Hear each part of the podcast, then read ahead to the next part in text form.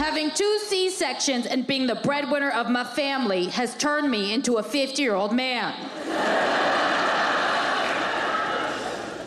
had a colonoscopy a couple years ago. That is some fifty-year-old man shit right there. What had happened was I all of a sudden got extremely bloated over a very short period of time. And it was so extreme to the point where I thought I was pregnant again. And I took a test and it was negative. And then my O B G Y N became very concerned that I was showing symptoms of ovarian cancer because it runs in my family. And so then she ordered a C T scan, and the results came back, and she said to me, "Okay, Ali, um, well, uh, you, you know, the good news is that uh, you don't have ovarian cancer, okay? And then um, the bad news is that, Ali, you are full of shit." "Ali, stop it. This is serious, okay?" On the report, the radiologist wrote, "The results are remarkable."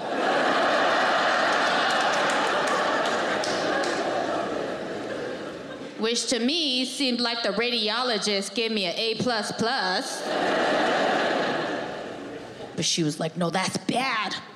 When the radiologist writes, the results are remarkable, what that translates to is, oh my goodness, I don't understand how this tiny Vietnamese mom fit this football field of doo-doo inside of her body. I have never seen this in my thirty years as a radiologist, and I cannot wait to take screenshots of this to all my radiologist friends."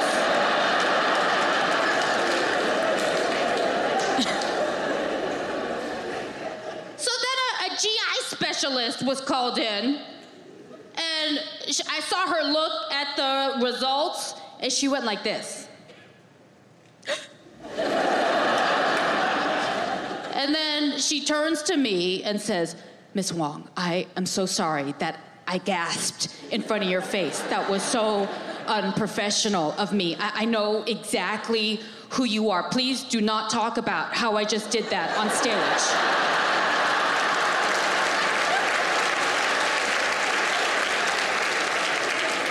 But, you know, I have to admit that I'm, I'm clearly alarmed by what I see here.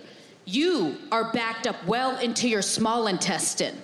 And I'm almost certain that there is some sort of mass, and most likely a tumor, that's causing all of this blockage.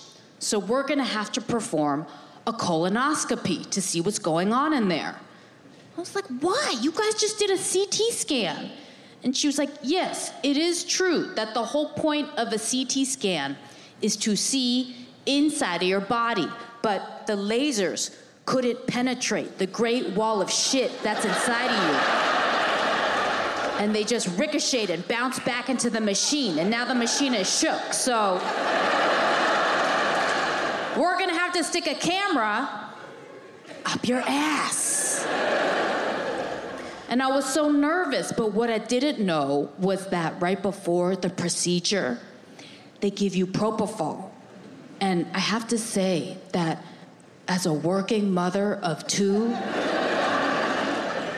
getting to take a drug-induced nap for an hour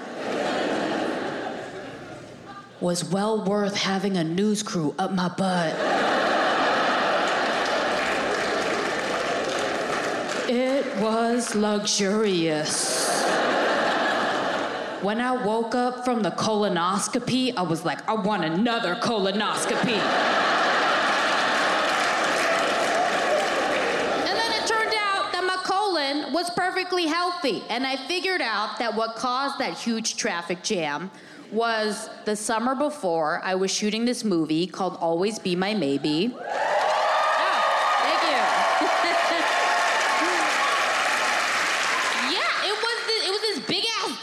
Because it was the first movie I had ever co-written and starred in as the lead, and I worked on it for twelve hours a day, every day, for six weeks straight, and I was so busy that I forgot to take a shit.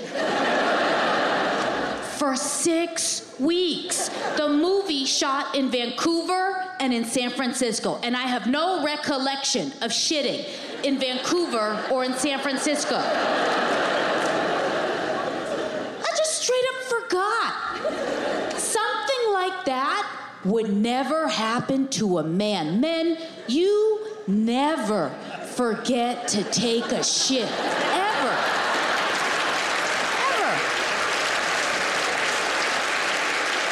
How could you, when you sit on the toilet and have your sacred ritual every morning to summon the shit? You sit there from eight a.m. to eight thirty a.m. You sit there with all of your reading materials, your iPad battery just burning up the sperm in your balls. You sit there at the most crucial time of the day when your wife and kids need you and the bathroom the most. You sit there to avoid reality and all of your responsibility in life. You're too scared to ask your wife for alone time, so instead you just passively, aggressively take it by chasing your wife and kids out of the bathroom with the stank of your selfish ass shit.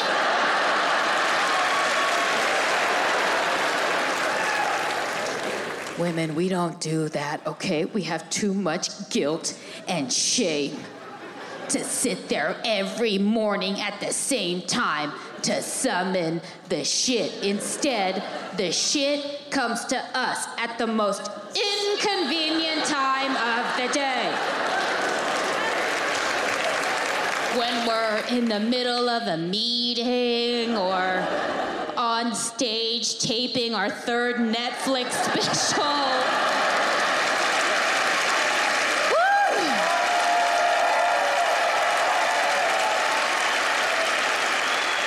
When you feel that first turtle head peek out, you gotta squeeze your butt cheeks and suck the poo-poo back up into your generous, loving, self-sacrificing soul. But then at some point, you gots to go. And then it's an emergency. It's always an emergency when a woman finally takes a shit. And that's why every women's public restroom looks like a post-apocalyptic zombie nightmare where there's blood on the walls and pizza on the record player. Watch Ali Wong, Don Wong, only on Netflix. And don't forget to grab your tickets to see Ali and more of your favorite comedians at the Netflix is a Joke Festival, April twenty-eighth through May eighth in Los Angeles.